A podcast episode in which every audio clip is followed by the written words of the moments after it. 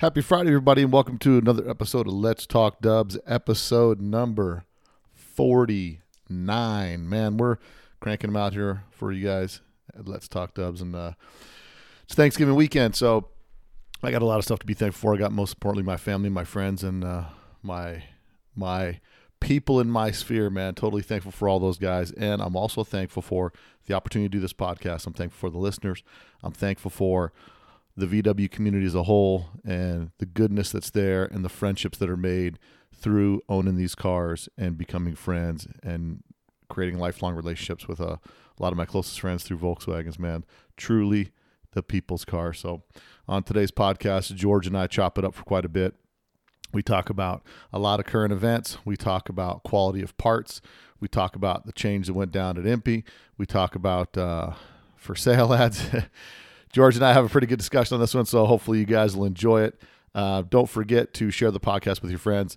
Also, follow us on Facebook and Instagram. And if you guys are looking to support the podcast, go on letstalkdubs.com and pick up some merch. Also, a benefit to listen to this podcast is go at letstalkdubs.com go to the blog page, click on the blog page, and you can follow along. When we reference some things, we'll put pictures of things that we reference. And if you guys have questions of things that you want to know that we talk about that we didn't reference, go ahead and post up in the comment section on the blog at letstalkdubs.com slash blog. So without any further ado, man, it's me and George kicking it, talking about a lot of VW stuff. So enjoy. A Volkswagen is a nice station wagon to have around the house. The 1974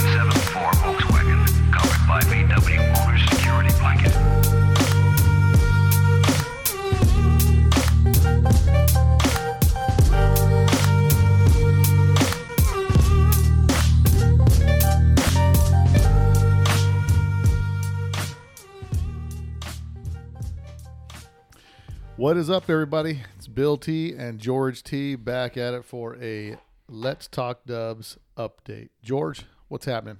Not a whole lot. All right, George is on fire tonight. So now that we got that out of the way, uh, on today's podcast, we're going to just kind of get up and caught up on a few things in the VW scene. We're going to talk about SEMA for a little bit. We're going to talk about some things that happened at EMPI since the last time we spoke about some stuff. And there's lots of uh, there's lots of things to talk about up to date. Vintage Volkswagen Club of America has a new po- a new uh, website out uh, for classifieds for selling cars, and we're going to talk about some some of the things that we've been seeing on Instagram and Facebook and stuff like that. Keeping you guys up, to date on the scene in regards to some of the things that we're seeing out there in the VW scene. So, George, been a while since you've been on the podcast. What have you been up to there over at your shop? Uh, plugging away at projects, just trying to get caught up, moving forward little by little in each one. Yeah, Yeah. Anything new and exciting going to be coming out of the wagon anytime soon, bro? Um, I mean, besides the the dopest bus that shall be re- remain nameless. so obviously I'm doing work on the Bull Run bus, but I'm also working on a 6613 window deluxe. That should be pretty nice when it comes out. Yeah. Really nice, and that one's actually painted. I got a lot of cutting and buffing ahead of me, and then assembly on that one. So that car, that that bus that you're building for, that's uh, Rich it. Rich DeWitt's bus. That bus will be. You think that bus will debut this year at Prado? Is that the goal? Oh, it'll be at Prado. And also, so after listening to your podcast with uh, Dean Kristen, Dean Kirsten. Yeah. Kirsten, Mm-hmm. um, My boy Dino. I've- shout out to Dino. I've actually decided to stop posting pictures of it. Stop putting work up. I, if if anybody's noticed, I haven't been active on Facebook or Instagram probably three weeks.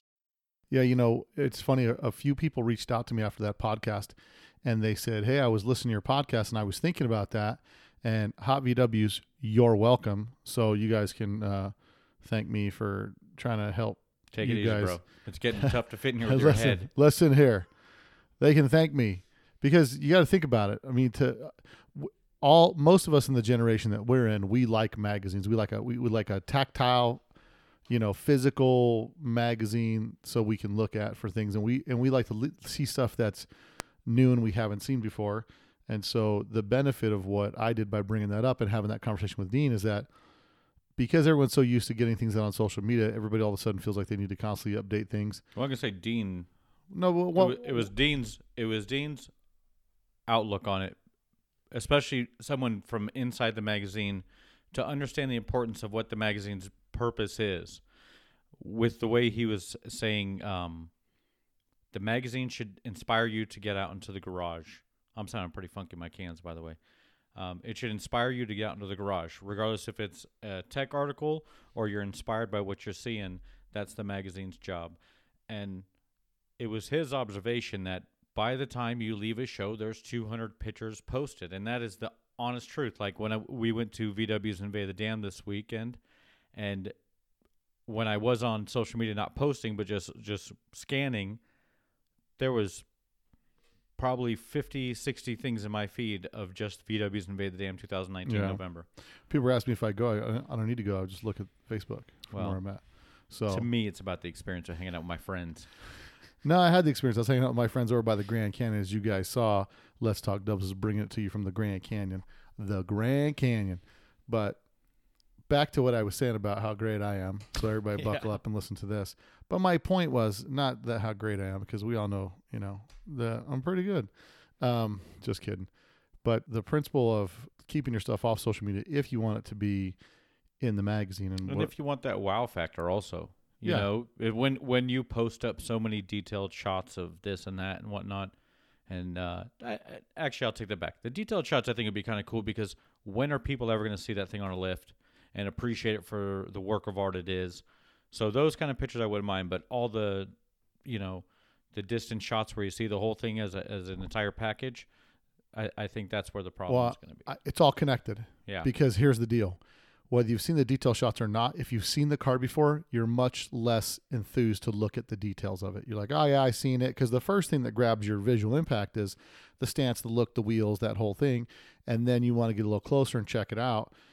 And, you know, I think whether you, the fact of not seeing it before, so my hope is that um, my goal, and I told Buddy on my split, I said, don't post any pictures of my split. There hasn't been any pictures posted of my split. Yeah. There's some on DBK Vegas before, like before it was Oh, yeah. even Long torn apart, uh, a few years back. And there's a few pictures of it then. And then Buddy and I were talking. He goes, "Hey, um, you want me to post pictures of the split?" I said, "No, don't post any pictures because my goal. This is my goal. My goal is that that car is featured before it's debuted, and that when I show it, the month that I show it is the same month that comes out in the magazine. Now, if the magazine can make that happen, that's great. It does two things. It keeps the suspense about your car going on. Everybody knows it's coming up. And then also it makes the magazine more relevant. I think when the magazines are coming out and the stuff that they're featuring in the magazine is, you know, six months later, eight Yeah. months later, whatever. Well, it was pretty cool that Heb was on the cover of Hot VWs when it was at Prado, and that was the Yeah. first time I had seen it in person. No, no, no. it And I'm sure that's the first time a lot of people had saw that, and that is kind of cool to have that timing done yeah, so it makes well. a big difference. You know what I mean? Yeah.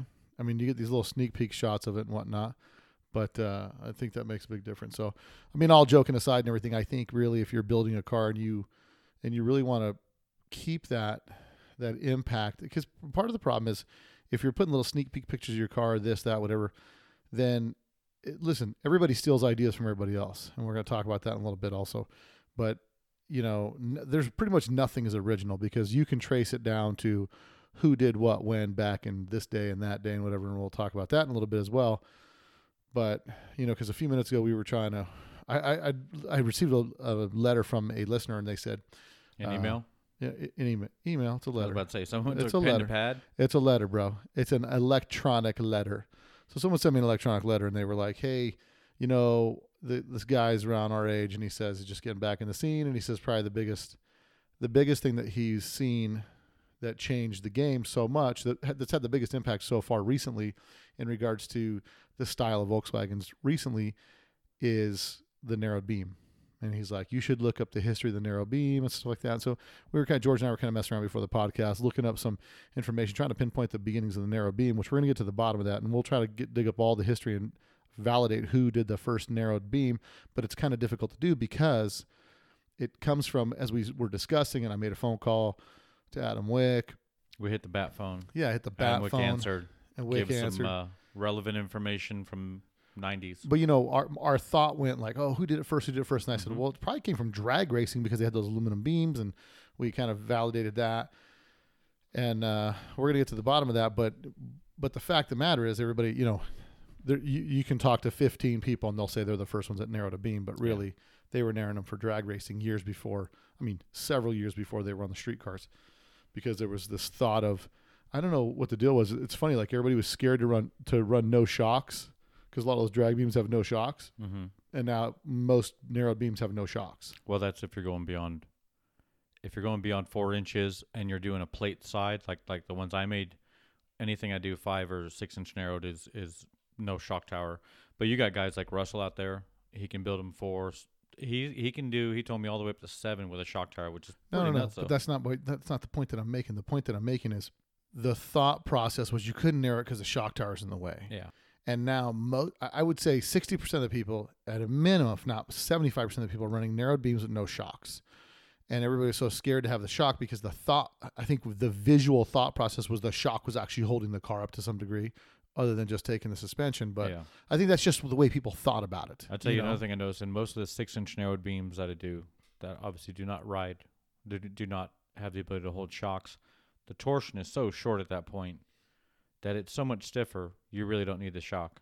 And it's not True. bouncy. It's not, it, it actually feels No, like true. a four inch with shock on it Yeah. because the fact you've just taken two inches and it's just a matter of leverage. Yeah. The closer you get to that center point, the stiffer that spring is. Makes sense. Further out you are, the softer it is, the sloppier it is, the more it's going to need that shock to correct it. So, we're talking about uh, the we're talking about ideas. Who did who did what first? Who came up with what idea? And then during SEMA, we saw a little bit of that. That that there was a little. Those of you that know are in the know, and there was some blasting going out on Instagram back and forth between a couple people about who did what first and some things like that. But um, I can tell you now, there's no original idea out there on a car. It's all been done. I'll put money on that. If you're talking about dudes in the 70s that were making some radical, crazy cars, from the guys in the 80s who did the full blown out builds, and then when you get into the 90s and 2000s, there's too much to pull from. Everything's been done. Well, and most things like art, all those things, one begets another thing, and it just continues to keep going. Correct. For example, I was listening to a podcast earlier with um, Pete, Peter Brock. Peter Brock is the guy that worked for Carroll Shelby. He's actually here in Vegas.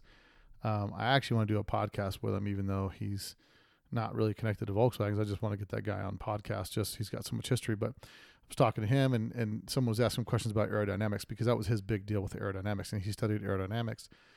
But he talks about the fastback design and the aerodynamics. His inspiration all came from airplane designers and what they did for aerodynamics and how he translated that into cars. But he says, you know, everybody wants to say they're the first one that did it, but he like traced it back to this German von something guy that did this thing with the with an airplane, and it was like a, a it was a fastback design with a short end and all that kind of stuff. And he talks about the closest thing you had to that at the time was like a Jaguar, but it still didn't have a snubbed rear end like they do now. But point me point being is that everything is inspiring of something else, whether it's things in nature that inspire things that are mechanical or whatever the case is. So I think sometimes people get um maybe they want Well, this is the first generation. Well Everything was first. Like, first, like, first one to comment on a video, the person's comment would be first. yeah. Well, true. Everybody just racing to be the first. First well, of all, we're not o- sure. Well, okay, so you look so you look at that, right? And so uh, that's maybe something societal we talk about, like people that camp out for the iPhone. I don't, I never understand Never. that. It's like just go three days later and get the freaking People iPhone. go Like, to a movie on premiere night. Who Uh-uh, don't want to see no, it. I did that, bro. And if any of my listeners out there, like some mega fans of some stuff, and you guys go to like the midnight showing of one of those movies, I went with my teenage daughter to like the Twilight one, and I'm telling you right now, I I looked around and I thought I could tell you in ten minutes, Bill was asleep. I was there. No, listen. Besides being asleep, no, I couldn't be asleep because I was concerned about all the people that I was there in the movie with. Like the people that are there on day one, that are that impatient, that are on day one, they're like the mega fans of a of a movie series Mhm. or something. And there were some strange cats, and Oh, I yeah. mean, they were like, it was one of those things where like it's a midnight showing. You're only going to get the strange cats out. The fact no, you were no, you and no. Ronnie were there is kind of weird. it's the first one. It's the first one in a series. It was like the the the uh, the Catch Fire Girl. What's it called? Oh, The Hunger Games. Hunger Games, right? It was Hunger Games. But here was super lame, bro. Like they're clapping. Someone comes on screen, they start clapping. I'm like, they can't hear you. You know, it was just it was just a strange experience for me. But the point being that, you know, in today's day and age, everybody's everybody's in such a rush to be the first to get something that everyone else will have tomorrow, and it makes absolutely no difference. I mean, and now bringing it back to cars, I had a friend of mine that bought uh, 2008 Dodge Challenger when they came out, right? The brand new Dodge Challenger. In 2008, they came out with that car, 5.7, and it had uh, was it only available in automatic? Only available in automatic. I can't remember automatic or manual. Then in 2006, they came out with it, and it was like first year was 2008. Then 2009 came out with a 6.1 liter six speed manual and all kinds of stuff. So five years later, my buddy that bought one, he's like, "Oh yeah, I got a first year. It's in the garage, and I want thirty five thousand for." it." I'm like, "That's some, that's more than the new ones are going for." Yeah, but mine's a first year, and it's like to get the first of the first one, he paid through the nose for it, and it Mhm. was like it's the first one's usually like the sucky one, you Yeah. know. And so it's it's always it's always interesting that people take that approach when you're buying and building old restored cars. It's like trying to find the oldest, the first, the you know what Christian Grundmann's out there doing, trying to find the the prototype of the prototype. You know what I mean? So um, he's uh, he, he he's going for the first of stuff that's already been produced. So that's one thing. But to be like the guy in a rush to be to buy the first one is Yeah. it's always interesting. So I have a customer who bought the uh, latest Z06, not not the newest body style mid engine, but the one before that, and it was supposed to be a limited run and all the stuff, and it was supposed to be one of 450, I think you told me, and they Oh, released 4,500 or something like that. So he's like, it's not worth anything now, and he bought it because they were telling him, you know, limited run and this and that. So when the new vet came out, they contacted him and said, hey. We have one here. We know you're on the list, and he's like, "No, I'll wait. yeah, i'm, I'm over i'll it. wait." Yeah. Don't need to be the first because the next year, like you said, there's going to be improvements. It will be better, technically better, mechanically better. Right. Yeah. No. No. I mean, y- you learn from stuff like that. I'm trying to think if there's anything that I was in let's let's go to, to the. EMPI, and this will be a good segue Well- into the next one. So EMPI, when they first came out with the HPMX carbs, they were hot garbage. Couldn't get them to run right. I mean, just problem after problem after problem. yeah. and then they got better and better and better as they went on in production and they figured out the mistakes they were making. I have HPMXs on my motor and it's been together since 11 and I don't have carburetor problems. 2000. Yeah. We're gonna talk about EMPI in a second because well, that was my segue. that, that that's your segue. But I, I we, we didn't touch on the SEMA show, so we got to. We got to talk about the SEMA show. So we we went to SEMA show. and For those of you guys that don't know what the SEMA show is, so the SEMA show is a Specialty Equipment Market Association out here in Las Vegas. It is the biggest automotive exhibition. Uh, it's it's for all the people that manufacture anything for automotive. It's in the largest convention center in the world, and it's been going on here in Vegas since the '60s, and maybe even sooner than that. And it literally has anything and everything automotive. I mean, there's different levels to where you can find Chinese, like there's little small Chinese booths where you can buy LEDs, jumper boxes, but it's a trade show, right? So to get in, you can't just show up and get in. And uh, You're supposed to be in, in the automotive industry in Yeah. some way, shape, or form to get into the building. you're you're an automotive industry individual and you have to have a badge to get in and then getting in it's like it now that we've done it so we've been doing this what 15 16 years we've been Yeah. going uh to the it happens show. in our backyard, so it's pretty easy for us. yeah so we'd we'd figure out to get in whether we got in from a badge from a uh, like a like a worker that works there in the grounds Yeah. or i mean back in the day we used to phony up badges to get in there and all kind of stuff and then we have companies so we get company badges now but going there it's like you're super hyped to get there and then you get there and it's like so much walking like you literally it's like you're preparing to go on a hike so you got to make sure Yeah. you're wearing the right shoes the right clothes can't have too much weight on you got to everything's got to be lightweight you got to bring your your uh your dried food to eat you know your dehydrated food After years of SEMA, I've, I've kind of got it figured out. Don't pick Yeah. up a bag. Don't pick up all the free stuff people hand you because then you just got a, a pack you're carrying with you all day.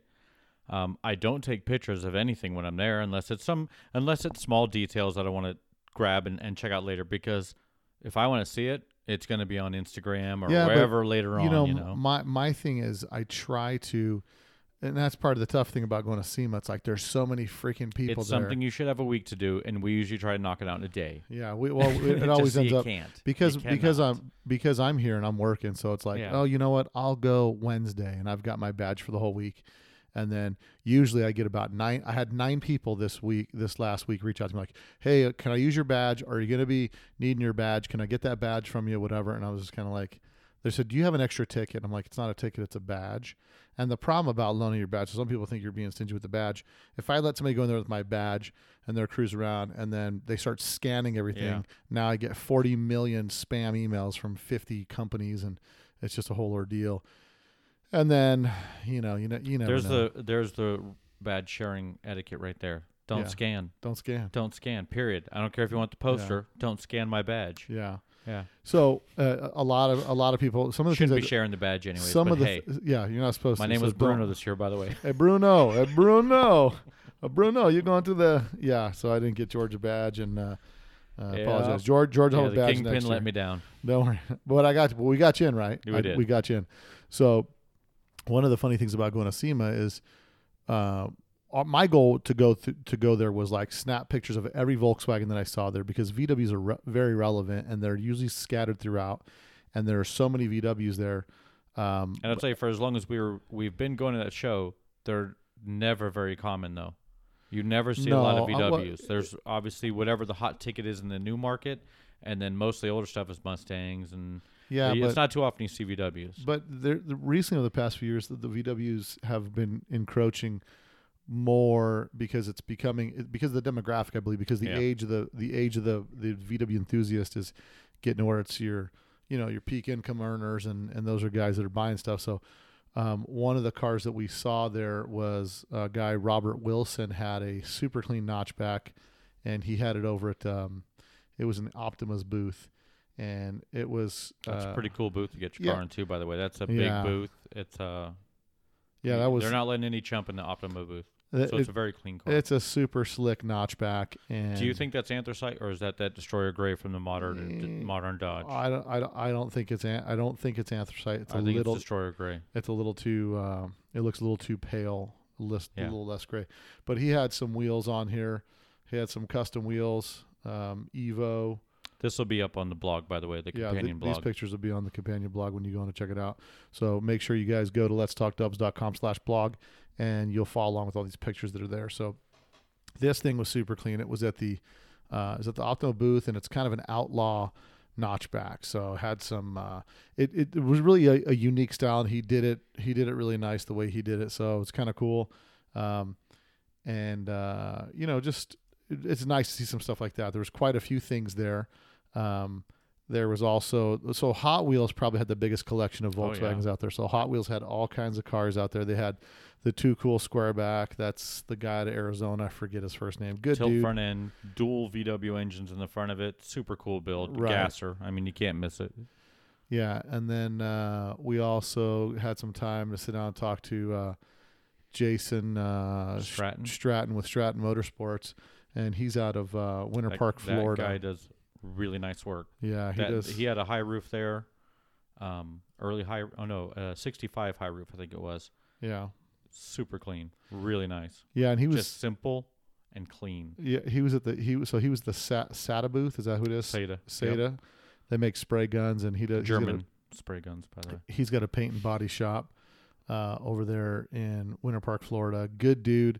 Go check out his uh, Instagram. Uh, it's um, Strata. I mean, it's uh, Stratton Motorsports. Mhm. Good guy. We're gonna have him on the podcast here soon. He's been doing a lot of stuff. He's got a lot of big things he's doing. He's got a lot of early buses. Yeah, he Um, he's he's restoring shells like like basket cases, and he completely reskins them. The high roof he had there was a complete reskin, and his level of detail is beautiful. His door gaps were super nice. Um, that's the kind of stuff I look at when I see cars. I'm looking at gaps and fitment of everything, and he very solid. Yeah, so he's got uh, he's got that car that he's got done that that he had the high roof on display over there. We sat kind of chatted with him for a few hours. Oh, not a few hours. A few moments. Hour, right, hour at least over there an hour. Um, talking to him for quite a bit, and um, he had that there. There was, in, like I said, in Hot Wheels booth. You had Hot Wheels this- had that little shorty bug. It was a shorty It's like bug. a, I mean, tiny little thing, super tiny. yeah, one seat, uh, no second row. Er, it looked like an early front clip, but a, a lot of late model stuff. I had a I had a gas door on it. It, it was a it was a very interesting build. Nothing I would really do myself or anything like that, or or enjoy to drive, but a lot of hard work went into that car. Very well done. Yeah, and then also Hot Wheels had this. Uh, it, there there was this. Um, The Golf. know, this this Golf livery Baja that was there. That was. Uh, What's that color scheme? Because they do it on Porsches too. yeah, it's That- go- it's the Golf livery from the Porsche. That's Golf the paint scheme for Golf fuel. So there was that. Um, shoot, there was a couple more I'm thinking of. I'm trying to look for the pictures that I had here, but. And the, the crazy part is we only got into the central hall. Not Yeah. we didn't even get all the way through the central We hall. didn't, we didn't get through the whole show. We spent we probably killed an hour hanging out waiting to talk to Chris Baker yeah. for with uh yeah. We actually had a face to face with Chris Baker and just kind of classic steel parts. still saying the same thing that in December, mid December, they should have actual bodies coming off production. I'll be interested to see that. yeah, and so we talked we, we, we were there, we are hanging out with uh, Michael from Dub Michael Anderson from Dub Dub Fab and Joe McRae from uh Rustology Garage. So we kinda hung out with Good those guys. guys. Went and grabbed some lunch. I mean that was the other cool thing is during SEMA's everybody's in town so you guys can all get you guys can all get to hang out and stuff. So um Yeah, next year we'll be doing an open house probably. I think. I think it'll be something good to do. Yeah, so that's that's what happened during SEMA, and then maybe next year, uh, if there's gonna be a bunch of VW people in town. Well, Matter of fact, I had you a didn't even discuss the Kindig-It double cab that was there. yeah, uh, yeah, exactly. So the Kindig-It double cab, it was one of the Junkyard Six. Is that what they're called? Junkyard Six. Yeah, the the junkyard, the five junkyard buses, All right. the Utah junkyard. No, there, I think there were six. So it was the double cab that apparently he purchased off Cecil. So that was actually on display. Um, walk through four door double cab, and uh, from my understanding, all Mike Anderson dub fab suspension underneath it, air ride, and all the metal work was done. The the hard metal work was done before it went over to Kindig-It, and they finished out there at that shop, and they did a really nice job. Yeah, that was a it was a super clean uh, double cab. Mike Michael at Dub Fab, his video I think had like I don't know fifty thousand views or something crazy. Um, super nice bus. Uh, really a lot of attention to detail they did on that thing. You usually Yeah. see you usually and, and so Dave Kindig, uh, hopefully I can get him on the podcast because he's supposed to be a VW guy. So I'd love to get him on the podcast, talk about his VW story and all that good stuff. But you can tell the way that they built that car. I mean, th- th- this is one of the. I haven't seen the underneath of the chassis, but I would assume based on what I saw with the quality of the paint, I'd say it's body, and fitment of level, yeah. everything, this is another one of those high, really high level VW builds. Um, it's something you're going to see coming out of Buddy's shop or out of the compound, or you know, out of uh, you know, cookers on the East Coast. Yeah. Um, it's a it's a high level, high level, high level detailed build. So that was that was a super nice bus, and it was nice to see that. So hopefully we'll be able to get him on the podcast and and and get the uh, the conclusion of the story for the Utah junkyard buses. So we'd never made it over to EMPI's booth. Yeah, one of the main reasons we were going there was to check out their booth. Yeah, it was kind so- of a kind of a big deal because they're gonna have Pip there and Shiketi there, so and we still never met it. We ran into Pip at the Optima booth, so never finished the journey onto Right. the actual EMPI booth. And I really did want to see a lot of those products in person. Look, bro, blame Joe McRae. Joe Now- now McRae here's- is the here- guy Here's another thing: what was on display at EMPI, I would assume, is Pip's product, Mm-hmm. not their production. No, there was there was all well, Imp, EMPI had just bought a uh, just merged with a, a company out of Central California or, or Mhm. Bakersfield area, some company called O34, something like that. So they had a bunch of water pumper stuff, and then they had some of the other stuff. They had an engine on display. They had some compound built stuff. So uh, that was all there, and then I think Jack stuff for JC was under in another in another location for yeah. his They, I know they had two booths. information for like all the JC stuff. Trying to I guess kind of promote that brand separately. I'm looking for the I'm looking for the stuff on it, but yeah, that was um we never made it to that, and Mm-mm. like I said, I blame Joe McRae for that because uh. Joe, you're, Joe, you're my dog, but he had an appointment set up, and then we saw, uh, well, you get this appointment, we might as well go with you, you know, see if Yeah. we can help him out. But it was worth hanging out with those guys, and really all we'd have had was just sore legs, you know. Well, shout out to Vans. I wore the uh, Ultra Cush, and if anybody has those, I did all day in SEMA, trouble free. Yeah, so Vans should send us a free pair of shoes, man. I wear size it. 12. George, what size you wear?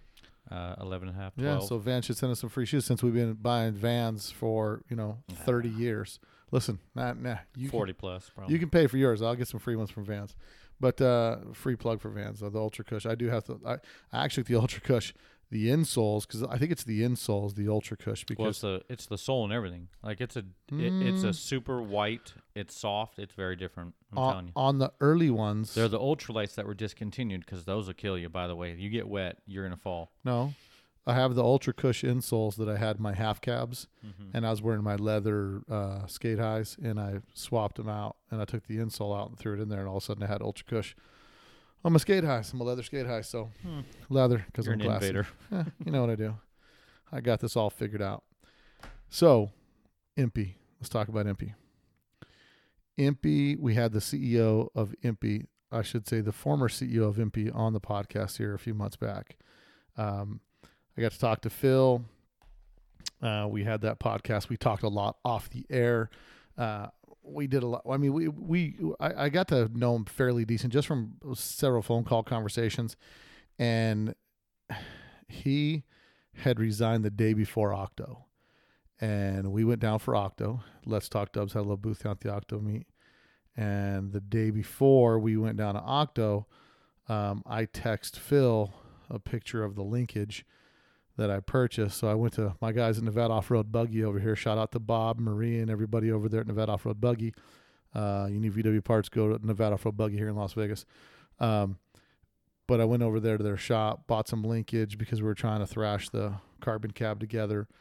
And I opened the package, and the horseshoes that go around the top of the velocity stack, there's a left and a right. In this particular package, there was like two lefts. And so I sent a text message to Phil. And and one of the good things I can say about Phil, man, Phil was Phil was accessible. A lot, maybe too accessible. A lot of people, because it's tough, man. You saddle up a horse like EMPI, dude, and you're to get bashed by a lot of people. But you know, and I I wasn't doing it to be a jerk. I was like, hey, man, here's here's the issue why EMPI's just been sucking for so long. And I said, I just bought this linkage today from a local mom and pop supplier, and the linkage has two lefts on the on the linkage. And he's like, he just his response to me was, ugh. So, and then the next day I heard he resigned, and then I was like, oh crap, man, I made him quit. I, I told did. Bill it was his fault. So And in in EMPI's defense, and in Nevada Off Road Buggy, so we didn't return the linkage to Bob because we needed a couple pieces from it, but Bob still contacted EMPI and they sent us two new hats for the top, which I have in my element right now. oh, did they? Yeah, All right. they're made out of billet aluminum. They're all new, Oh, left and good, right. good. So we'll have a functioning linkage again. All right. fantastic. But it took uh, that. That's a pretty major workaround, and I would feel bad for someone like Bob that's pushing that product, that constantly gets people coming back to him to to return it. return it, yeah. Because I wonder what EMPI. Uh, so another in, in in defense of Philip Kane, when I spoke to Bob about it, that linkage had been on a shelf for two years. So it has nothing to do with the new the Yeah, new but, uh, uh, but- regime. But, the problem is the new regime still has to cover the the old regime's product that's out there. Yeah, and I'm not. And, and here's the thing: uh, I don't like the phrase.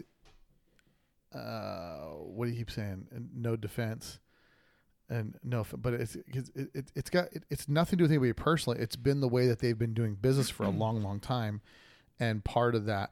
And and the problem is.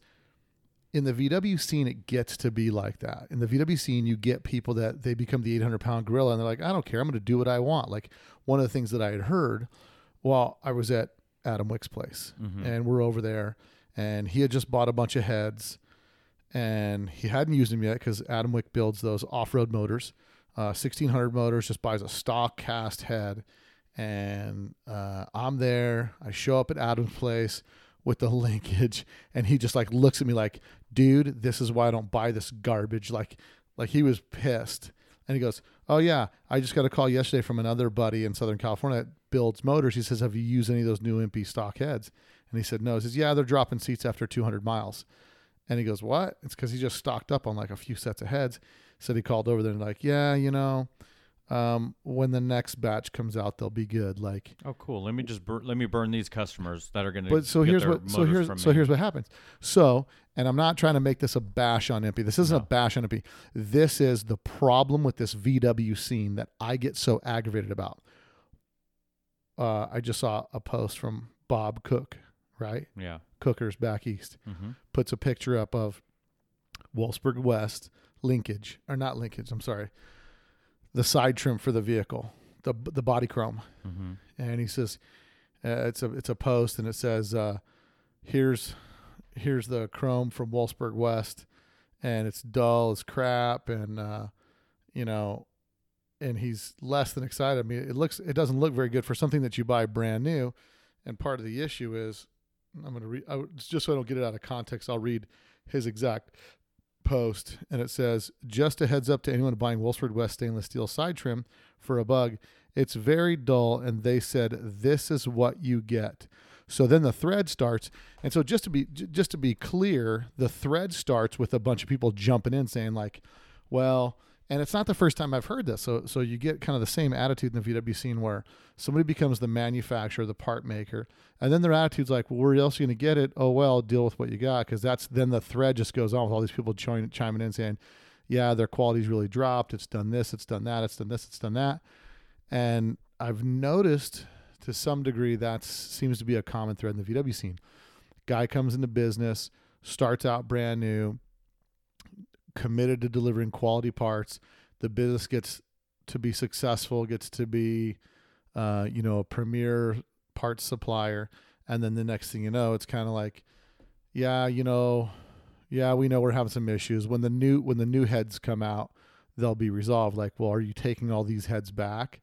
Type thing. You know what I mean? Yeah. And and and I've heard it purchase. about several different shops in this and the and the the unfortunate thing it's like I get I get that some of them are small businesses but people work hard for their money. Yeah. The squareback that I have has the squareback that I have that I sold to my friends. They built it and painted it and then I changed the wheels on it and changed the entire look of the car. My squareback. Garage kept its entire life, by the way. Garage this car kept. does not sit out. That that car had Jor- you did all the rubber on it, right? Rubber all over it. Those rear taillight seals at the time, I believe, were seventy-five dollars a piece, Uh-huh. And they didn't make it one year. Nope. They're And the broken car- at the top. It's in It's the a, garage. It's a garage kept car. I get it. We're in Vegas. That car is No, it garage doesn't kept. matter. That's that's what makes me mad. It doesn't matter. You want me to take you to the desert and show you I 50 have cars that have been in the desert? for- Thirty-year-old ones on my car that look better than those. That's after what I'm thirty saying. years. I'll take you to the desert and show you cars that have been out here for 30 years that, Yeah. that in the sun that the rubber's still not cracked or shrunk. Yeah. And so my thing is, uh, you know, maybe warning to the VW scene. Like if somebody were to team up with like, and I and, and I and I'm only assuming that Steele rubber parts makes decent rubber parts for for American cars because they make rubber for just about every American car.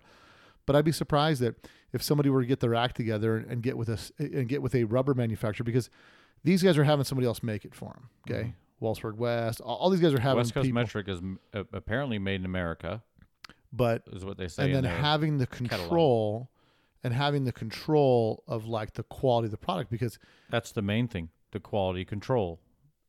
If you're not the one manufacturing it and you receive it, how do you control the quality? You just receive that and you're put and you're pushing it on your customers.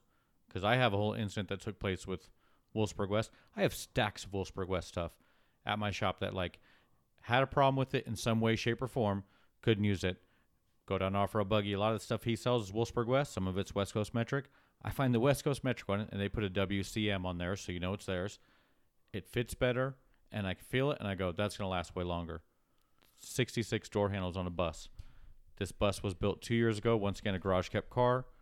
Door handle seal already broken. Yeah, it was cool a Wolfsburg crap. West one, and then I replaced it with a West Coast Metric one, and I think it'll last for 10, 15 years. So I was actually, you know, I've always been one. I've pushed all my customers. If you're going to buy anything, buy it Wolfsburg West. That's what I tell them. If you're looking for a part, if they sell it, they don't sell junk, and it's pretty disappointing that I can't tell them that anymore with confidence on some of the parts. You know, well and I and and I still I still think they make the best bumpers on the market for Type Ones. Beautiful reproductions, the best best you can buy. but the so the, but the question is like is it is it something systematic in the VW scene where people just get more focused on more focused on profit Profit, yeah. or is or it the, or is it the suppliers run out. companies So like one guy used to make their stainless, right and I thought he was a local guy in California that was doing it, mm-hmm. and then he's probably not making it anymore. So they found another supplier, and that supplier probably has a lower level of quality than their previous supplier. What I'm curious of, did the price change? Has it gone down? Are there disclaimers on the ad now that tell you hey, this may not shine that crazy, you know, like I'm not no. really sure the price has gone down on No. anything. no. But the point being here is that it seems to be a common thread in the VW scene that once a place gets a little bit successful, Yeah. the quality of the parts and They pieces rest on their laurels wane. and they don't Yeah. yeah. And so, uh, you know, there are there there there are shops out there that are doing plenty of stuff, and I don't want this to be like we're bashing anybody. These are just facts. I got a square back that sits in a garage, that it goes out on weekends, goes on drives, whatever. But the all the taillight rubber on it, it's all brand new. The car's been finished for less than two years, Yeah. and it's all cracked. It's all cracked and broken. So it shouldn't be. I don't care what your excuse is. You make rubber for a car, it should last the same as factory rubber. You're charging hope. more. You would hope. You know. So that that's the part that kind of chaps me a Especially little at bit. seventy five bucks a seal for those. I was really really torqued when I saw that thing a year later and those seals were cracked. I was like, you be figure. Well, I remember when you were building your square back back in the day, you were like you had to get NOS seals. Well, here's When the thing: when I built my lenses. square back in the '90s, West Coast Metric had purchased up a ton of NOS Type Three stuff. So that's what they were actually selling. Was a lot of it was real Type Three stuff, and some of the things they were manufacturing. There's another thing about Wolfsburg West: they do not do Ghia, they don't do Type Three, they do bug and bus only. yeah, You're not going to get parts for any of the oddball ones and I ha- there, and, which I is, I mean, they're they're specializing in a certain thing.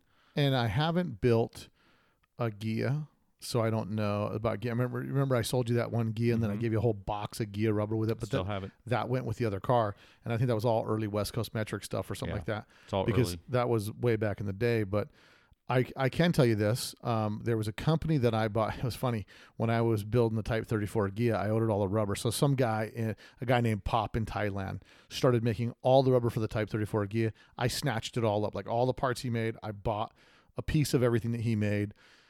Sent it here, and then I sent. uh, I got it shipped here. Then I sent it down to Buddy when he was building the Ghia, when he was putting it together, and uh, he calls me. He's like, "Yeah, dude, the uh, the window rubber it doesn't fit. It shrank from sitting in the garage or whatever the case was, right?" So he says, "I gotta buy new rubber."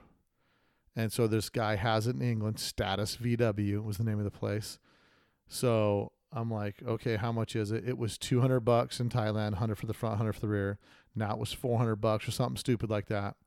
So I'm like, whatever, dude. I'm a little bit annoyed that you know, you know, the rubber shouldn't shrink in sitting in a No. garage. Your tires don't shrink uninstalled sitting in the garage. But They probably made it the wrong size. I would say shrinking no, that no, far. no. would It, be- but no, no, it shrank, bro. It shrank because let me tell you what happened. So I ordered the rubber. I don't know if I ever told you the story. I ordered the rubber. Rubber shipped to my house. I pay this money from Status VW to get this rubber, and it's it's uh it's the same rubber that I bought from Pop. You know how I knew Yeah. because it was wrapped in wax paper and it was with like a purple highlighter. It said uh, front or back. So I remember the way it was wrapped. It was like wrapped in wax paper. And this guy Pop disappeared, and I don't know, he disappeared. But I think the Status VW place bought all of his inventory. his inventory, and it was the. So I was mad now because I was now buying the exact same rubber to replace, um, to replace the windshield rubber that had sat, and then just, you know, disappeared over who knows how so long. long and short of it, if you are a manufacturer of parts, just try and hold yourself to the same standard. What whatever got you to the dance, hold yourself to that standard. Yeah, it's super annoying. But um so the other thing that I wanted to bring up so because we were talking about talking back about uh, going back to talk about what happened over at EMPI. So anyway, Phil resigns. I get talking to Phil like, "Well, that's kind of a bummer. I don't talk to him for a little bit." And then within 2 days, I get phone calls from people. Oh, bro, I know why your dude's not there. I know why this. I know why that. And like all kinds of crazy rumors, like rumors that if people are saying about me, uh, I'd be pretty hot. I'd be pretty, I would be pretty upset about it, and like stuff that you you could get sued over if people are saying that stuff about you, and then I, so what I do here at Let's Talk Dubs is I go to the source. So I called up Phil and I'm like, hey man, what's going on? So Phil and I had this long conversation. We talk about a lot of stuff, and he kind of tells me some stuff, and so I know the truth of it. And the, the and the disappointing thing is like, Well, at I- least you know his side. well, I I know You say the truth, but you know you know his side. I yeah. Well, if it's about that individual, you would hope that the individual that they're talking about, you're going to go to their source to get the information. And from what I've heard, I, I know that the reality of the story, and it's being skewed to some degree which I don't think is real cool. Um, and what we talked about on the phone is uh, what happens when you come into an organization and your focus is to strengthen that organization. Now, I had to do that one time for a company that I worked for. Uh, I took over a division up in Reno that I was running the Vegas division. I took over a division of Reno. And when I went up there and I kind of saw how things were running, and I was like, okay, well, my job is to straighten this ship up. So to straighten the ship up, things have got to change. People didn't like change. A lot of people, People didn't like me because I came in there and said, "No, I know that's great. I- know that's how you guys have been milking this cow for a long time. No more milking the cow. Like you have to, you have to leave the cave, go kill something, and bring it back and eat. So I like sit here and and and just milk milk this thing. And a lot of people that like man, I had a lot of people like were mad. I mean, they were pissed because I was coming up there changing things. So I can understand how, because trust me, there was rumors about me at the place that I worked about. Oh yeah, well he's this because of that and this because of that. You know, it's it's real strange how people come up with some of these rumors, but you know, it's kind of unfortunate that that happens in the workplace, and especially when just my two cents from what I known, from what I've what I've talked to, um, my conversations with with Phil is I was hopeful that he was really going to invigorate the VW scene. I tell you, I was inspired by the dude. Man. I was I was stoked. Like, wow, we got somebody like this that's in our industry and wants to really push us forward. Yeah. If anything, because part be- be- because like I talked to we talked about on the podcast, the this VW scene is so limited sometimes by the people that lack vision that are that are driving the scene. You know what I mean? Everybody starts off with good intentions, and then everybody's got a different level of where they feel is success, and then they kind of plateau. And then whether they have things happen at home or life changes or whatever the case is, there's nobody to continue to keep pushing the scene up. And my hope with having him being the CEO, I was like, well, this guy comes from a background of like, you know, Pirelli and Goodyear and all these all these big companies and really knows how to take the VW world to like a next level of quality. And from what I saw, it seemed like he was making the right moves. You know what I mean? correct. Like grabbing uh comp, Sketty, jack compound. I mean, compound like putting together. What the VW scene has needed for a long time. Like if you took all the guys that are making things happen that are small mom and pop organizations, Mm-hmm. you put them under an umbrella where they can be creative, develop their creativity, and then have the manufacturing process and all that stuff backing it to make it successful. So, open invitation to the new CEO of EMPI. More than welcome. Reach out to Let's Talk Dubs. I'd love to have you on here. I'd love to hear what your vision is. Um, I'm hoping it's the same direction that Phil was planning on taking the organization because it seemed like he knew the right steps at least in my perception, from a business standpoint, how to take a business within an industry. And then if that business really starts to push, the whole industry has to catch up or get left behind.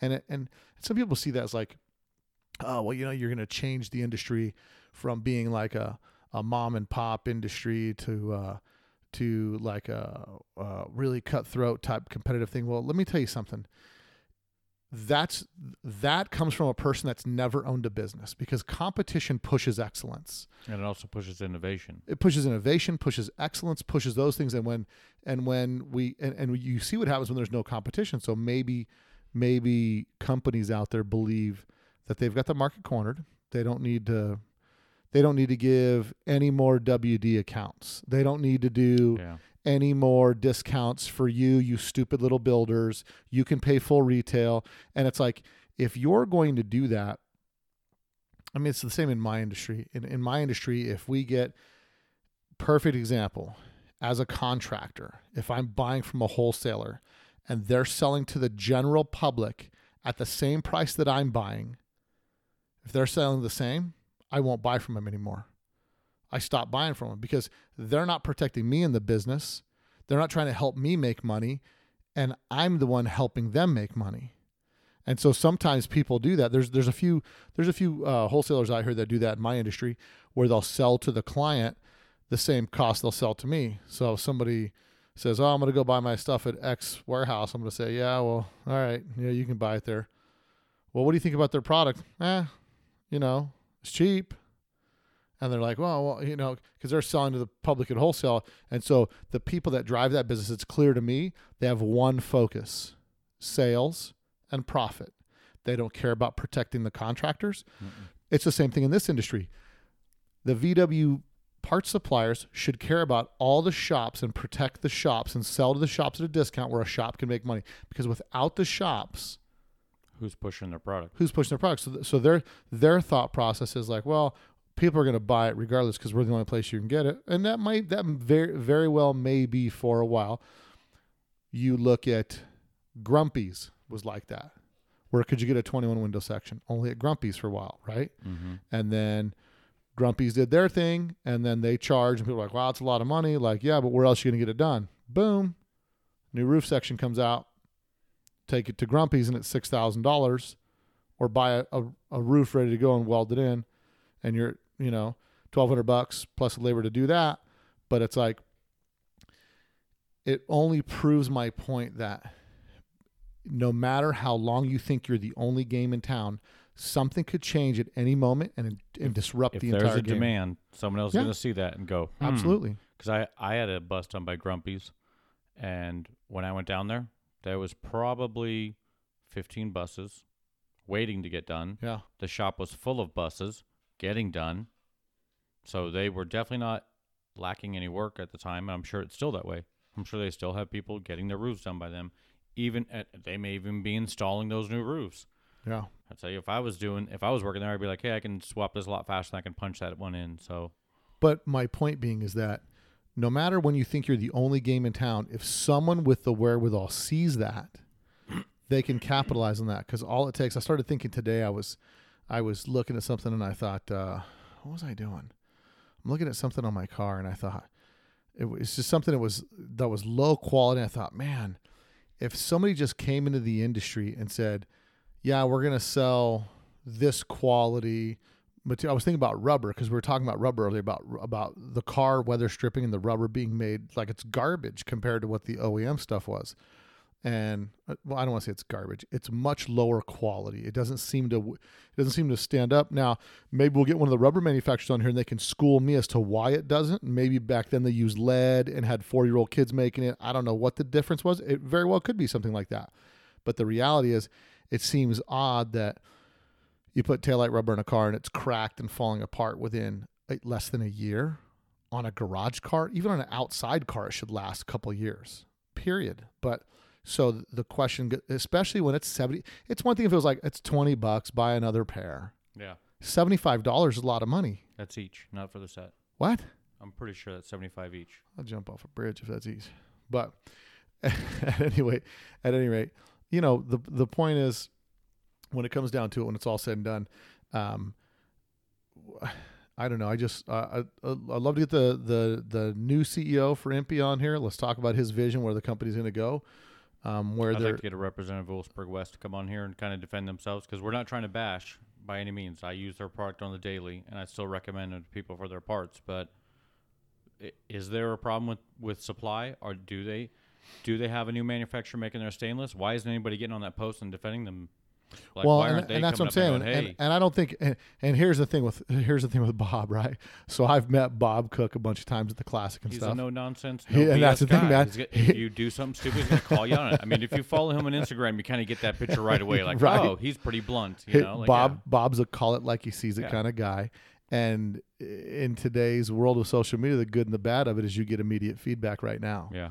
And uh, I remember buying stainless. I'd had stainless on my '63 ragtop Yeah. back in the day, and it was stainless. And it I've was been using stainless was- from Wolfsburg for years. It, it was nice. years. you know. And so maybe, maybe in all fairness, uh, I, I we went to Wolfsburg a long time ago, and when we picked up some stuff for your shop and came Mhm. down there, and and uh, you know, this is uh, you just me and you walking in there, and I didn't get like a hey, how are you? Welcome to be here. What when I went inside and talked to the young lady that's in charge of marketing, she was super pleasant. The people Mhm. inside were nice. Kind of going through the warehouse, it was a little bit like I was on Gangster Yeah. Street, a little bit of mean mugging going on, a little bit like, what are you doing here? Yeah. it it didn't feel like, you know, when you're a VW I- I, enthusiast. I, call down there usually once a week. Mhm. Nobody knows me. Hey, George with the wagon. You Right. call here every week. I'm sure I'm the same guy that answers the phone every time. Never is like, hey, how's it going down there? Oh, yeah, good to hear from you again. Never. Well, I and, think it's weird. and look, and here's the deal: when you go to Vita, I, I, and I don't care. I don't care I who have you more rapport with the person at 7-Eleven than I do with anybody at Wolfsburg West, and I spend a dollar something at 7-Eleven and thousands at Wolfsburg West. Well, so um, so the the difference that I'm thinking about is when you're an enthusiast, right, and you're from Oklahoma, Minnesota, Nevada, wherever, and you're down in California on vacation, and like your wife's dragging the kids to Disneyland or whatever, and you're like, oh, I'm gonna go check out some of the shops, and you go into these shops, it's like you're hoping that the people that are like as stoked as you are, like, oh hey, here's a customer, hey cool, how are you? Yeah, welcome to our shop. Let me give you a little, let me show you what's going on over here. Let me let me do this. I, I stop what I'm doing many a times for I get people from all over the world stop by the shop.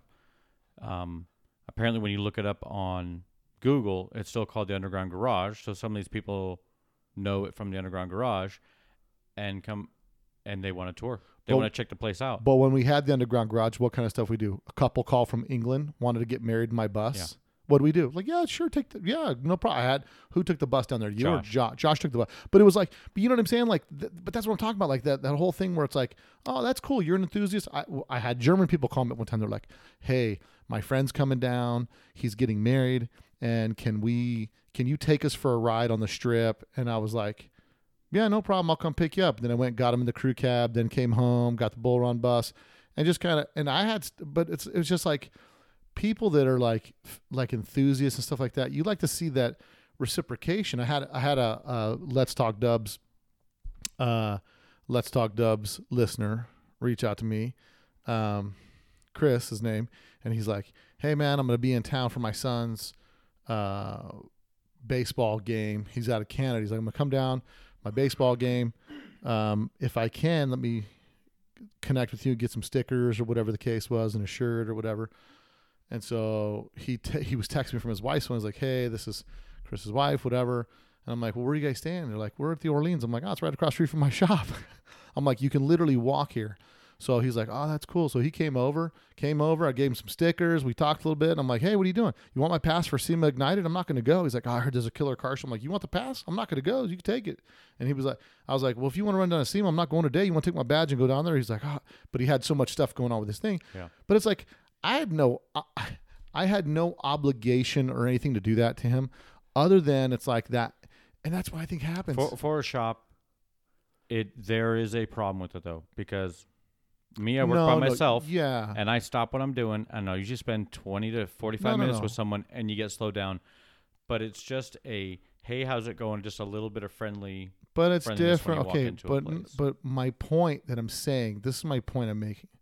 My point that I'm making is when you're enthusiastic about something and you have that VW connection, friend to Mhm. friend, you meet somebody at the airport, you're traveling for family stuff, and you meet a VW guy, guy's wearing a VW shirt, and you start talking VWs, and all of a sudden, now it's your new buddy. It's some common thread, and it doesn't matter how much you go out of your way. My point that I'm making is like, there's just a connection there, and it's like, hey, I'm stoked to see you here, cool, like you know, kind of one of those things where you just have this underlying connection. So you hope to see that where you go some places.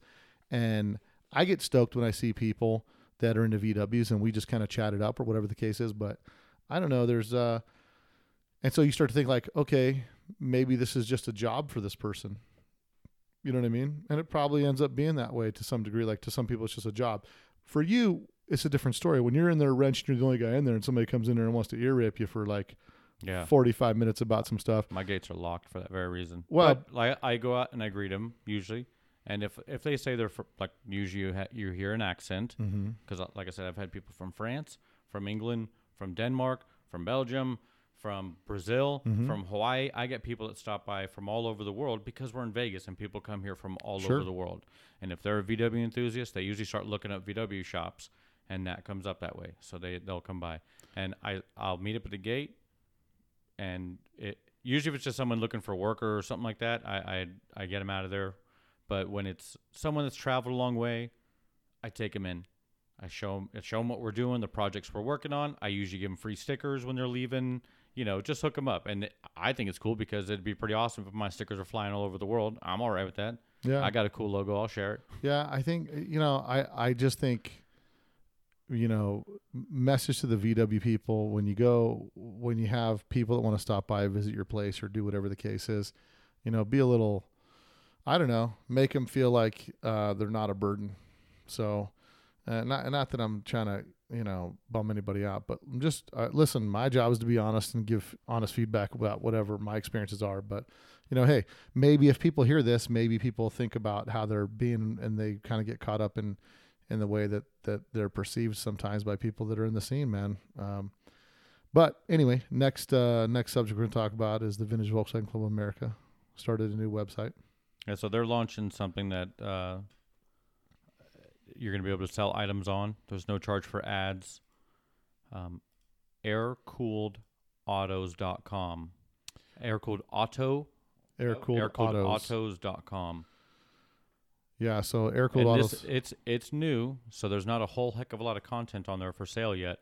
But you know, everything starts somewhere. It looks to be a very nice website. From some of the posts I saw written on it, that it's super easy to post your ads up there. Um, it's beautiful, like visually, if you go on it and check it out. So I wish those guys the best, and hopefully that grows into another, you know, hopefully something as big as the Samba. Because once again, competition drives and uh, ingenuity, I guess. I like the sterling silver EMPI ring here. Sterling silver. That's interesting. Wonder what the story is behind that. Oh, barely Kiss worn. the ring. size 10 it doesn't say anything other than that but uh um so it's classified ads so we're talking about classified ads and we are going to talk about kind of what peeves us about that so that's this could be sponsored by the uh, air, air cooled Air cooled autos. air cooled autos.com uh but shout out to the And vintage this, Vol- yeah, this is put on by the Vintage Volkswagen Club of America. Yes, shout out to the Vintage Volkswagen Club of America, Eric over there. Good dude. We met him. I met up with him at yeah. uh, Barrett actually hung out with Jackson. Barrett Jackson. Really we hung out guy. with him for about an hour. and Good his father. dude. Good dude. New Yeah. president of the uh, Vintage VW Club of America, and they're really working on expanding. If you guys are thinking about joining, it's free to join. So go to vvwca.com and go ahead and uh, join. It's free, and you It's guys free to join. it's free to join. Yeah, free to join. And then they also have a paid membership as well. There's a free membership. With the paid membership, you get special discounts at certain uh, different different vendors that they have co-ops with. Also, you can affiliate your club with them.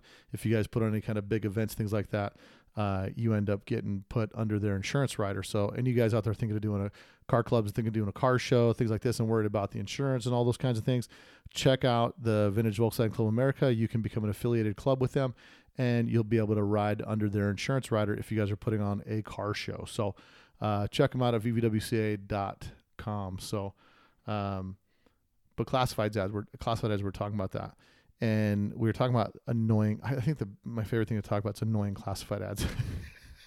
because some of them it, it's so funny because on the samba it says you know don't put uh, question mark for price or don't put you tell me and you still go on the Oh. samba and it's freaking Just testing the waters. you oh, tell that me annoying? everywhere and Just seeing what kind of interest I get in my car if I'm to post up for sale. You know what? Commit or Yeah. There's another way to put that. Poop or get off the pot, man. Right. Come on, man. Either you're selling or you're not. Well, and and I don't get the whole and this whole like, well, I'm just testing the waters. Like I even I, I see it on Facebook. I Test see the waters. Look at what's comparable to your car. There's your water test. Like look, scroll through and go, huh? That's about the condition of my car. That's about the look of it or whatever. Or I'd, I'd say me and that car in the same price range. There's your water test. If you're gonna post an ad up, post a freaking ad up. Well, Keep your yeah. water test yourself. Go test the pH levels of your pool. Quit testing the waters in classified ads. test. I like that the pH waters in your pool. Um, yeah, it's kind of it's kind of lame. Um, some of the things that that you see on here, it's just it, it doesn't make any sense. You know, I, I've seen And I've learned new terms from classified ads. such as Lacy. Do you know what lacy is? no, it was Lacey. That's when you can kind of see through the rusty areas. No, Lacy. It's a little kidding? lacy in a couple areas, like as if you could sit there and plug weld all those laces back up. Like, oh, I'll just weld it back together. I'll Really? weld all the oxidized metal back together. You don't have to change it. oh wow. Lacy. I didn't, I've never heard about that. Yeah. Lacey. Yeah, there's. It's interesting to see what. Or I stuff, love it when people put the usual rust. What's the usual? Yeah. Because in Vegas we don't have rust. So you tell me what's the usual rust? Oh yeah, I get. I, I'm the guy. I sell a car when it's like the double cab, and that thing's got the rust that it's got on. I'm like, yep, I'm out. It had a rust. Had the rockers are rusted. No more for me. And meanwhile, for people that are in rusty areas, that's no big deal. I saw a gentleman that had an oval window posted up, oval window ragtop, and it's not restored. It was clean, not great, and he wants like 25k. And some people are getting on his ad going, "You're on crack, you're crazed, blah blah." blah. And other people are going like, "I agree with this price. I think it seems really reasonable." 25k for an oval window that's not even clean, like no one's even gone through, is nuts. Yeah. Well, Unless you were talking about some super rare oval window that had some just covered in in rare accessories or something, you know.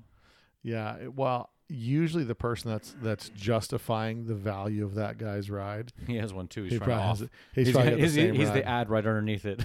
Well, you look at uh, the black oval that I had. Our buddy Sean built that car, VW Trends cover car. Shout out to Sean McClellan. Yeah, and he had that car up for sale for twenty five thousand dollars. Nobody touched that car, Yeah. and that was a pan off resto, done to a detail I'd never seen a Volkswagen taken to. When Al Nakata bodyworked that thing, he took the rear apron off the car, separated the two panels, bodyworked them both, burned them back together, and burned it back on the car. I'd never seen anybody do that ever on a VW because everybody bought junky aprons and stuck them right back on them. Yeah, You know, that guy took it to such a level, and he couldn't push that car for 25k with a third wheel all all state trailer, with every accessory you've ever seen on a VW, ever on Yeah. that car, and couldn't get it for 25k. and the crazy part about all the accessories that were, I mean, it had a it. So to list some of the accessories, it had the Derby radio, had had the picnic radio in it. yep. It had the Allstate trailer, Motometer gauges, motometer, tr- motometer gauges. Yeah, a light over the ashtray, which keep looking for that one, guys. I've seen maybe three in my life. Judson supercharger, Judson supercharger with the Judson supercharger gauge, the Euro, the Euro gauge with the trip meter, fold down shifter, the fold, fold down seat brackets. the, yeah, fold the heel seat brackets, the rear luggage compartment, visors on the rear taillights, illuminated D that was okay, original. the li- I mean, just the, crazy. The visors list. on the rear taillights were kind of Harley. I liked all them. Yeah, those That were. was a Chris Clark touch. We actually took those off as 58. but uh, I mean, it had it, it had in reality, well, original wood slat rack. Mm-hmm. It had twenty five thousand bucks in accessories on it, Easily. and you know, it just goes to show like Well, that obviously we're talking about several years ago when the market was very soft for Volkswagens. Uh, But I think on Beetles, But- the market's still pretty soft. Agreed. I'll agree with that. I think the market's softening all the, all around Yeah. until could- you see that wi- that one pop up for 85k. Which one? That one you're looking at right there. Well, this Oh, is he's a got air ride. He's got this is a Brazilian bus. This is uh, what's this one say here? Brazilian bus. It's an '84. It's out of Phoenix. What is it here? Let me go back. But yeah, this is a 23 window, 74 23 window air ride turbo bus slammed, 85k. Mm. Hmm. Yeah, the problem is it's a 74 Brazilian bus. yeah. and uh, I'd really have to see that thing up close. well, still, Because I tell you, with them ones we saw at Barrett Jackson were train wrecks. yeah. Just look at the we look so at bad. You look at the rain gutters. I mean, unless somebody completely rebody worked this thing, and you can't Yeah. really tell from the pictures that are here on it. It looks to be nice. Looks like they got a really nice bus there. Yeah, they're uh, But I I've mean, seen a lot of and that's the thing. cars that You- are garbage when you see them in person. you have to you, you have to look at some stuff and say for 85 grand what are you buying and then when you you turn around with the dollars and say what can i get for this money i mean here's here's this bus that's for sale and the guy selling a 59 Kombi super original original safari is $44000 and needs full restoration it's a driver the rockers are rotted it needs I mean, full resto, forty four thousand dollars. I don't know who's buying that for forty four grand. I mean, I think some of these buses it gets crazy on price, but you know, hey, who am I? I'm just a, I'm just a I'm just a guy who uh who looks for what I want, tries to get the best deal on it, but uh and I look at like this and say for 44 grand would I buy that bus? No, I'd buy a finished car for 44 grand. I've had a lot of people that come by the shop and hey, I'm looking for a project to buy, or I'm looking for a you know a car to build, and I direct them towards the Samba. Now I'll start directing them towards aircooledautos.com, and uh, hopefully they can post or sell some stuff there. But I tell them, I say, spend your most money when you're purchasing your car. That's the most bang for your buck. Yeah. That's the that's the best money spent if you're It, you get that one that's five thousand dollars more, but doesn't need the metal work. You just save yourself twenty thousand to thirty thousand to fifty thousand, depending on how deep you're going.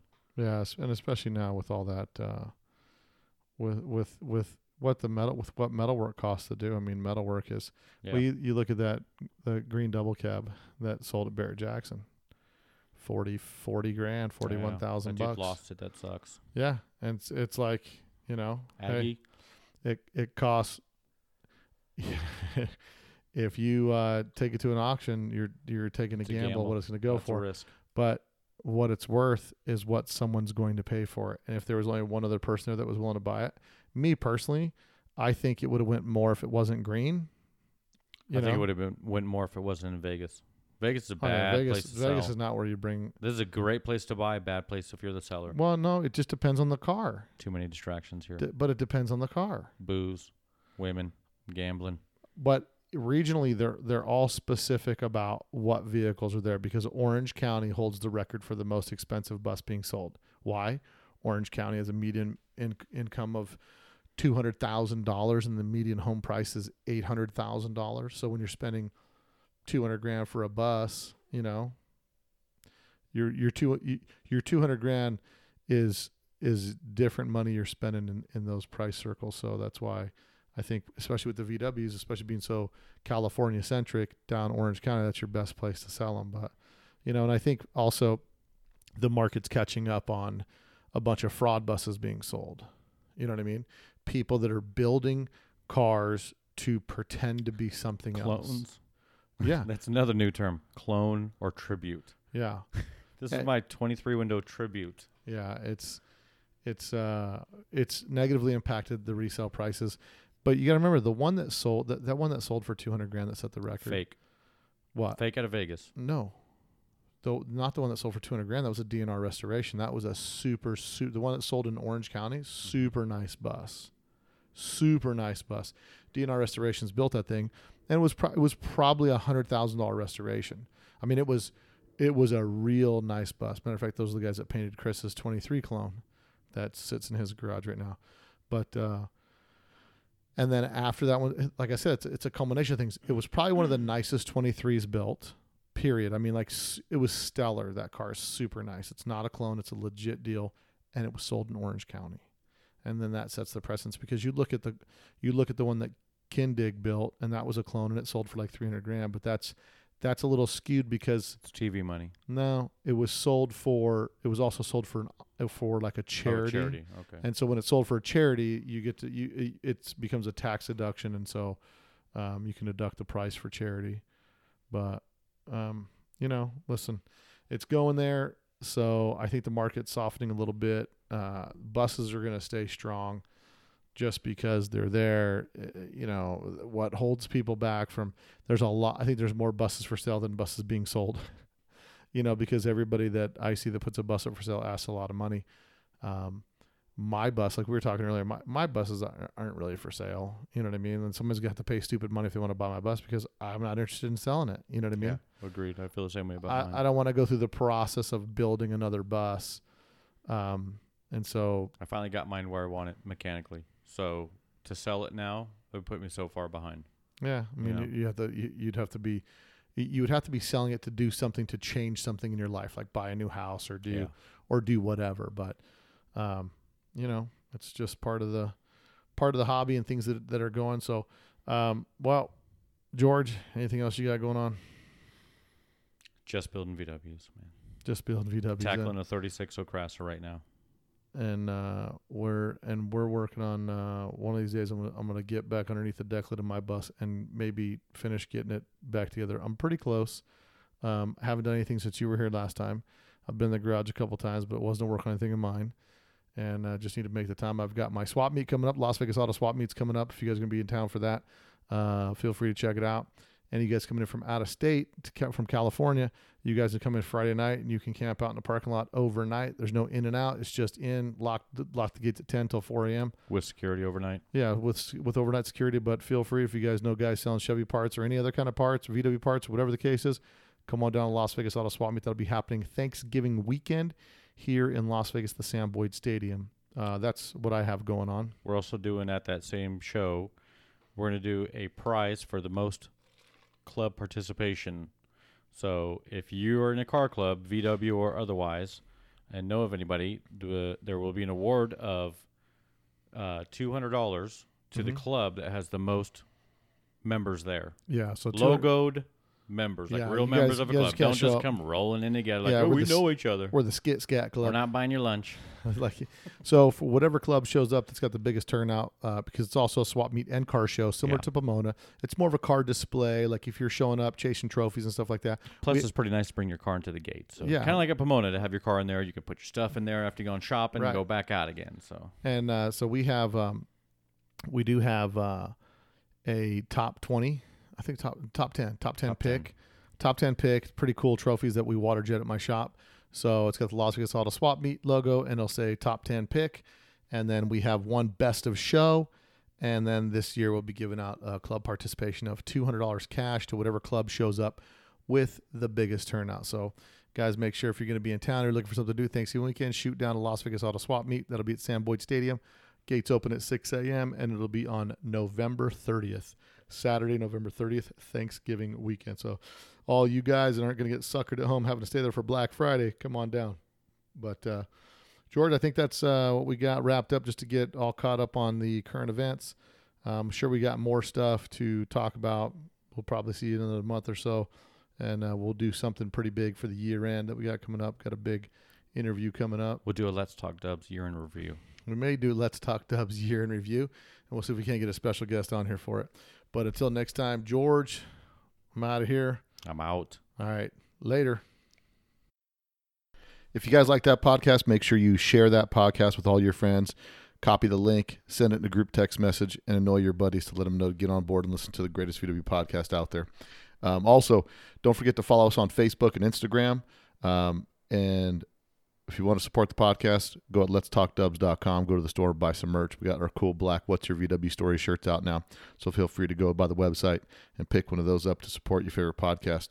I look forward to uh, putting out some more content for you guys, and I promise you guys a really great podcast before this year's over. So we're coming up on a one year celebration of the podcast. So all my faithful listeners, I appreciate you guys out there. Don't forget to tag us, give us a shout out, follow us on Instagram, and uh, post up some of your Let's Talk Dub stuff. You guys got Let's Talk Dub sticks, st- stickers, and all that kind of stuff. Post it up on your Facebook or your Instagram. Tag us in it. We'd love to see that. We'd love to see the Let's Talk Dubs community come out there and uh, post on our Facebook page. Let us know what you like and let us know what you want to hear and put it on there as a uh, discussion. So, all right, guys, appreciate it and uh, see you next week. A Volkswagen a nice station wagon.